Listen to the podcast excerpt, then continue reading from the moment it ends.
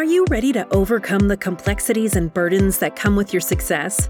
Join the team at Centura Wealth Advisory in the Live Life Liberated podcast. Now, on to the show. Hello and welcome to Live Life Liberated with the team from Centura Wealth Advisory.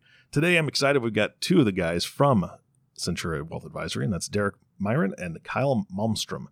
And audience, no matter what you hear in the next 30 to 45 seconds, please keep listening. I know it's going to start off a little political, but uh, trust me, I've seen the notes. I know what these guys are going to talk about today, and it's really, really worth listening to. So, without further ado, Derek and Kyle, how are you? We're doing great. Thanks, Eric. Fantastic. Thanks, Eric. Yeah, yeah. So, Kyle, you're running the show today. Uh, I, I know that we've got a lot to talk about, and we're starting a little bit political. What are we doing? Well, we're going to, you know, we got 94 days until the U.S. elections, which is not a whole lot of time. Mm-hmm. And the question is, who's going to win? Is it going to be Trump or is it going to be Biden? And I actually looked it up today. Vegas odds say that Biden's going to win. And Hmm. sometimes I think to myself from some of the comments that Trump makes that he may not actually want to be the president. Seems Yeah. kind of odd. But the reality is, we don't know who is going to win, but there are tax implications to who wins. And so, what we want to do is be prepared to plan accordingly depending on who wins. So, today we're going to talk about the tax implications if the Biden Democratic Party wins and takes the executive and possibly legislative branches. Hmm. And in particular, we're going to focus on the estate taxation policy for our clients and get the message out that today is when we want to get the planning done and not and wait until after the election. So, with that in mind, let's set some ground rules and get some basics out of the out of the way. So, for the audience, Derek, would you mind explaining what the estate tax is and how it works so that everyone's on the same page? Sure. Thanks, Kyle. We've had a, an estate tax in this country for a little over 100 years. It's been abolished four times for a total of six years. The last time it was abolished was in 2010 for one year, and then it popped back into place in 2011.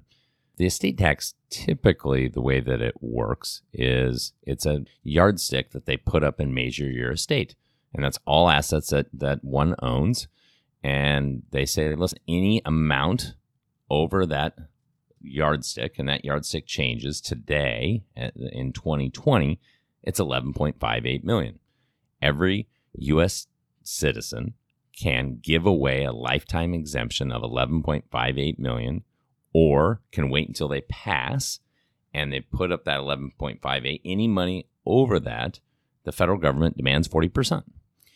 And if you don't give away that 11.58 million the law that is in effect on the year of your passing determines how much you can pass on to the next generation and so you're allowed that and we call that the lifetime exemption and then all taxpayers also have the ability to give away to $15000 per year to as many people as they want every year if they want if they desire to with no estate or gift tax implications. So that's in a nutshell how estate taxes work. We don't have inheritance taxes at the federal government. Inheritance implies you receive something, the receiver then has to pay a tax. We don't really have inheritance tax at the federal level. It's all about who the giver. And so that's how estate and gift taxes work in in the country.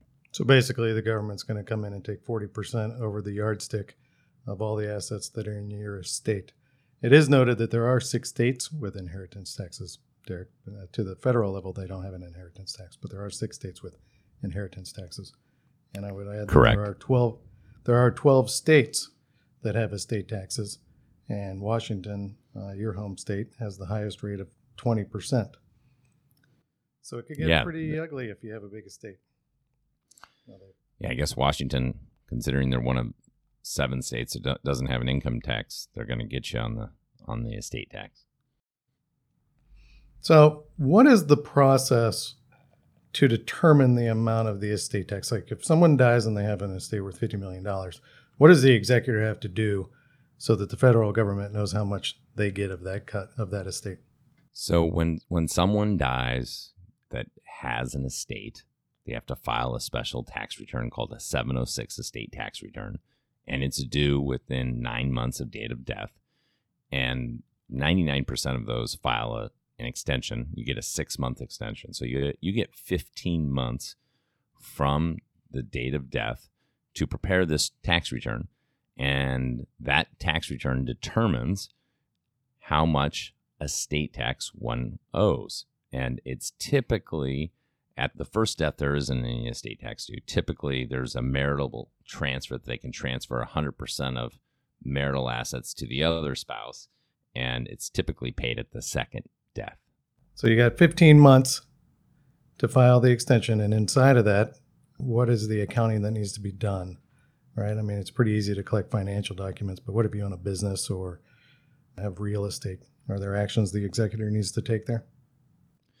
There's a lot of actions that get taken here because this is you're going on record with the service and telling them uh, many different decisions that are being made. And so typically at the second death, you're looking at the valuation of all assets on the date of death and then looking at assets on the alternate valuation date, which is six months later.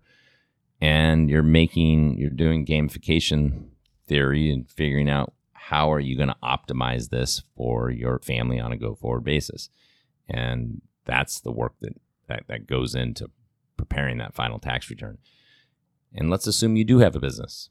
And let's say that your business is valued at 25 million, you have 25 million of other assets. And this could be very, very challenging. How are you going to come up with 40% over the yardstick? Let's say the yardstick's $10 million and there's 40 million over that amount. 40% times $40 million is $16 million. What assets are you going to potentially sell or liquidate in order to come up to pay that tax bill? So you mentioned that the current exemptions 11.58 which is 23 a little over 23 million for couples. And that's from the tax cuts and jobs act. Does that number change? When does it change? And what do we expect is going to happen here? So this 11.58 million is his, from a historical standpoint a very high yardstick. And that this occurred december 22nd 2017 it was the Trump tax cuts. It's called the Tax Cuts and Jobs Act, passed in 2017. It went effect went into effect January 1st, 2018. And when they passed that, the Byrd rule required that these tax cuts would sunset January 1st, 2026. So today it's 11.58 million. It's supposed to continue to grow if the law stays in place by a cost of living adjustment. But by January 1st, 2026, it was going to sunset back down to, let's call it about $6 million each. So it really gave taxpayers the ability from 2018 through 2025 to really do their estate planning and provide these abnormally large estate tax exemptions.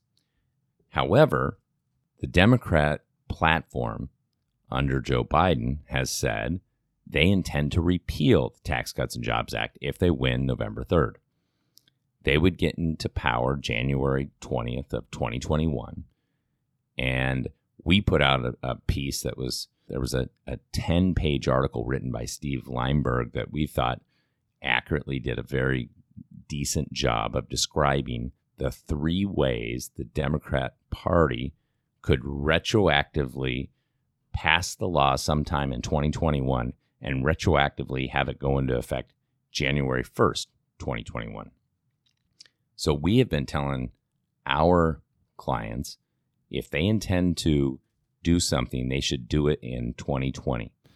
Yeah, right now we got an exemption, big number, 23 million. To your point, it's going to sunset.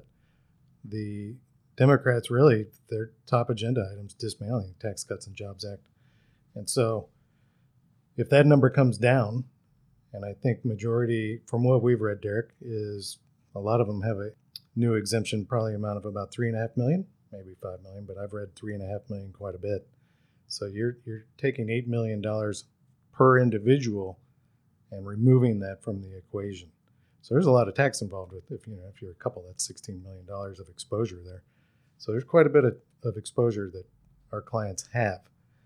Now, the question is if they do that, if they, if, let's just say Biden wins, Derek, he gets into office, they're going to try to pass legislation sometime in the middle of next year. Does that go into effect at the date they pass it? Do they go retroactive to that? What's your take on that? So, not only does Biden have to win, they also have to flip four seats in the Senate in order to get and retain the House. So, I think it's pretty likely that if the Democrats win the presidency, they're pretty likely they'll also uh, take back the Senate and retain the House. And so, in this 10 page article that we republished and sent out to all of our folks last week, it said with a simple majority, the Democrats would have three different ways with a simple majority to be able to wipe the Tax Cuts and Jobs Act off the map. And we shared with our clients, we have been sharing for this last year, that if this is concerning to them, this is a use it or lose it tax act. And we've been advocating to our clients if they're concerned that they may take this away from you, we should use it up. The IRS did something very valuable for all taxpayers in 2019. They published that if a taxpayer consumes up their lifetime exemptions, that the IRS cannot come back and carve that back from them. That is very valuable piece of information.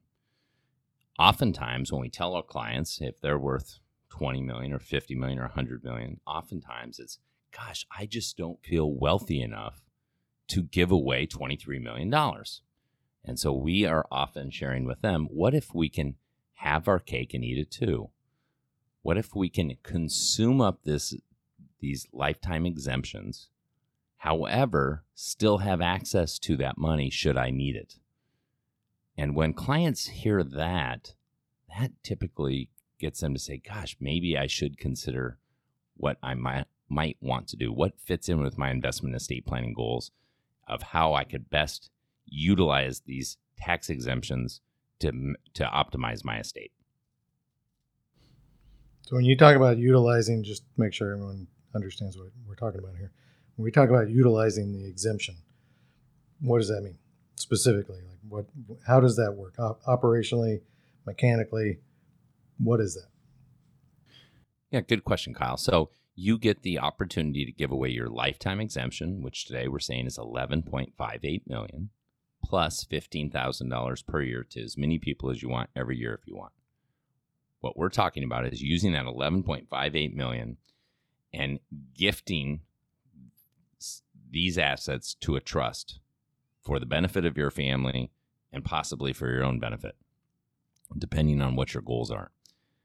You then file a 709 gift tax return where you end up telling the government this is the transactions that I've entered into. Here is the valuations of these transactions, and I've consumed up this exemption. And then once you've consumed up the exemption, the government, no matter what happens legislatively, can't take it back from you. So in essence, you take your 11.58 million, you move it out to a trust for the benefit of your kids or yourself.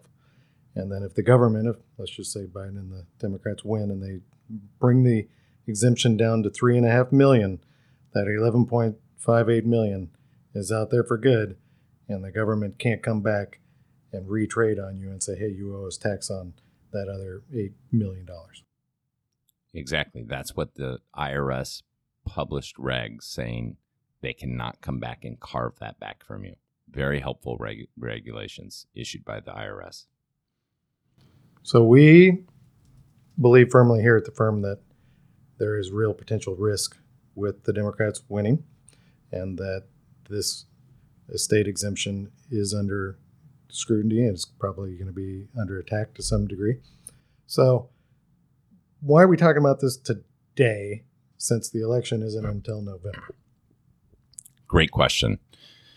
If in fact the Vegas line holds true and the Democrats win, you will very likely not be able to get in touch with your professionals, whether it be your estate planning attorney, CPAs, valuation people, getting entities set up and with government offices. If you wait to November 4th, it is virtually impossible to get this estate plan set up and in place before January 1st. And if it doesn't happen prior to January 1st, you run very large legislative risk that the legislature could take these tax benefits away from you next year. The added benefit of doing it this year is that in my example I just said you gather up 23 million of assets and you move it into a trust for the benefit of yourself and or your children or other family members. Perhaps you have a business and maybe COVID has really affected your business or or it hasn't. Today when we go do valuation work we hire a third party valuations we're getting we're seeing very large discounts. So let's say you have a business that's worth 30 million dollars but because of covid and other risks that are out there between lack of liquidity lack of marketability covid risks that we can get that 30 million dollar business to look like it's worth 20 million dollars and so we can get that business transferred outside of the estate and once it gets transferred out there, it can continue to grow and will transfer at your passing free of all transfer taxes. So, this is a very large opportunity. Uh, we haven't seen estate tax exemptions at this level ever. When you say, take it historically speaking, inflation adjusted for the last hundred years, the average estate tax exemption inflation adjusted is about 1.4 million. And today it's 11.58 million. So 10x what it or 9x what it normally has been for the last 100 years. So this is a use it or lose it system. And inaction is a choice and you run legislative risk of potentially losing this unbelievable tax opportunity. With 94 days left until the election, you're running dangerously short on time to figure out a plan. We have seen an unbelievable amount of activity in our practice with many, many, many clients needing to put together this plan to figure out how best should I do this. Now, oftentimes we're asked, but what if Biden doesn't win and, and Trump ends up prevailing? You still need to do this planning because in the Tax Cuts and Jobs Act, it still is going to sunset. So whether Trump wins, it just allows you more time to put this together. If Biden wins, very likely you have until December 31st midnight to get this plan put in place. In both cases, this planning needs to be done. It just makes more sense to do it now to eliminate that legislative risk that it could be taken from you next year. I think it's important to emphasize the number of professionals and the time that it takes to do this type of planning. It is not something that if Joe Biden wins the election, that you have 30 days. I mean, you can do some stuff in 30 days, but really, particularly if you have to get valuations, how long is a valuation taking these days? You know, yeah, almost every. Year, if this happens, it's going to be three, four, five months probably, right? it's going to take a long well, time to get a valuation yeah hopefully it's not that long but coordinating all of these different professionals and they're they're already very busy you will not be able to get this done. I, I can't think of a case we're doing right now that doesn't have a valuation associated with it. So almost every case has a valuation you've got government agencies that you've got to have them perform certain work and certain duties yeah time is not your friend. There's just too many people involved to get this together and done done well and done accurately. So, Derek, when we talk about utilizing this exemption and doing the estate planning before the end of the year, there's a, a whole lot of considerations I think that people are going through their mind right now. Let's chat about what some of those considerations are. What are the decisions individuals are going to be needing to make in this process? Yeah, that's a good question, Kyle. Our planning process is facts, assumptions, and goals. And for many of our clients, almost every one of our clients, we have very good set of facts, uh, assumptions, and goals already for them. So putting together these plans is not super difficult because we already have that groundwork laid. For new people that are coming to see us, you know, it takes a while to get all of that information together from entity chart and balance sheets and getting the goals of what they really want to accomplish. And as you go through this process, then you're going to really decide okay, how do these different tools fit together to accomplish my goals? Who are the people that are going to serve in the various roles to help effectuate this estate plan to have it work with the least amount of unintended consequences? And understanding the mechanics of how these things work together, understanding who you may tap to serve in these different roles to effectuate this plan takes a lot of careful consideration and, and thought to make sure that we don't have unintended consequences. I would add that one of the big hurdles is control. And certain clients are just unwilling to give away control, but there's different tools where they can still utilize the asset without actually having control. And if they can get past that, they can do quite a bit of stuff. Right? But you get you and it is what it is. You know, estate planning is for people that want to pass on assets to the next generation or to the third generation and preserve an estate. And then you got people that, you know, maybe they don't like their kids or whatever the case is, and they just want to give it all to charity. That's a totally different type of plan.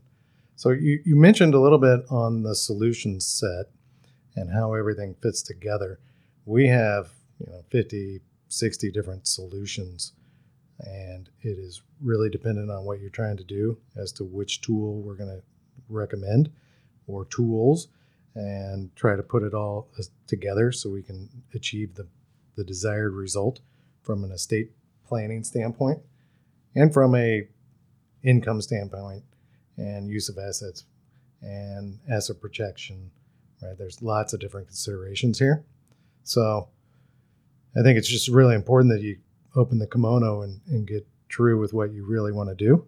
And professionals like ourselves and the teams we can assemble can really help out in that in that process.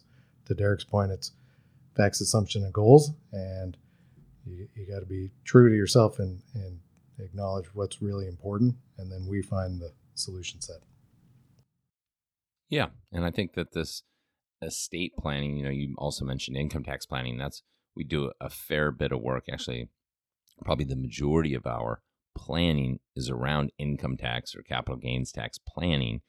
However, today, with this such big legislative risk regarding estate planning, this is probably the thing that's at the foremost of, of most of our clients is how can we best craft a plan that doesn't violate my control issues, doesn't violate my my goals of what I want to accomplish. How do I use this in a way that's going to set my family up? Because I I really don't want to pay forty percent of of my estate away to the government when I pass. I, I've worked hard to save and invest, and I've gone without to build this estate, and I, I want to keep it intact for my, my loved ones. How how do I best do that? You know, one of the things that you just mentioned there, Derek, that we didn't talk about was there's no there's no even though that we're talking about the exemption amount going from 11 and a half to three and a half or wherever it lands, they could easily change the tax rate itself. Right, right now it's 40 percent.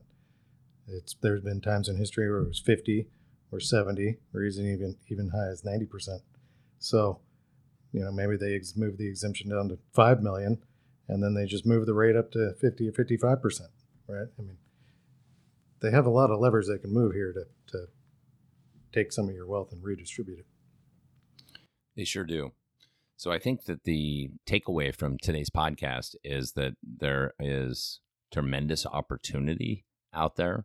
And oftentimes we're hearing from folks, gosh, I had no idea. I had no idea that I had this potential legislative risk. I, I, that shocks me that they haven't hadn't heard that. And then secondly, I thought I had to give up all control, or I thought that I had to give away these assets and I could never have access to them. So that's what we call having your cake and eating it too. And once they hear that, they said, "Gosh, I I had decided I wasn't going to do anything until we spoke to you guys." And oh my gosh, there's all kinds of possibilities of things that I would consider given this new information that we were able to pass on. So, if that's you in the listening audience, highly recommend you contact your advisor. If you'd like to uh, get in touch with us, you can call us or email us. My email is dmyron, that's D M Y R O N, at centurawealth.com, C E N T U R A wealth, W E A L T H.com. And somebody from our office will get in contact with you. Guys, this has been a fantastic podcast. I, I just want to make the audience aware. I hope you understand that this podcast is being released a bit after it's recorded. So the 94 days, it's actually less. So this is definitely the call to make. Make it as quickly as you can uh, to, to get yourself secure and to get your questions answered. You know, that this is just the way podcasting works. It, once it's published, you got a little bit less time than that 94 days. So make the call. Guys, thank you so much. Anything else for today? No, thanks a lot for No, hosting it and noting that there's probably actually going to be less than 94 days by the time they hear it. Well, that's that's important to know, and, and I hope that everyone takes this very seriously because we just don't know what's going to happen. And and I've been to Vegas once. I did pretty okay. I'm not going back, so I don't want to do Vegas odds. I don't want to gamble on my my future or my kids' estate or anything else like that. So I appreciate the information you're bringing forward. And the last thank you always goes to you, the listening audience. Thank you for tuning in and listening to the Live Life Liberated podcast with the team from Centura Wealth Advisory. If you have not subscribed to the podcast yet, please click the subscribe now button below. This way, when they come out with a new podcast, it'll show up directly on your listening device. This makes it really easy to share these podcasts with your friends and family. And think about those people that may be in a situation where they need to do some protection. They need to make some decisions, or maybe they, they don't even know what questions to ask. This would be the podcast to share. So please send this to them. Again, thanks for listening today. For everyone at Centura Wealth Advisory, this is Eric Johnson reminding you to live your best day every day. And we'll see you next time. Thank you for listening to the Live Life Liberated podcast. Click the subscribe button below to be notified when new episodes become available. The information covered and posted represents the views and opinions of the guest and does not necessarily represent the views or opinions of Centura Wealth Advisory. The content has been made available for informational and educational purposes only. The content is not intended to be a substitute for professional investing advice.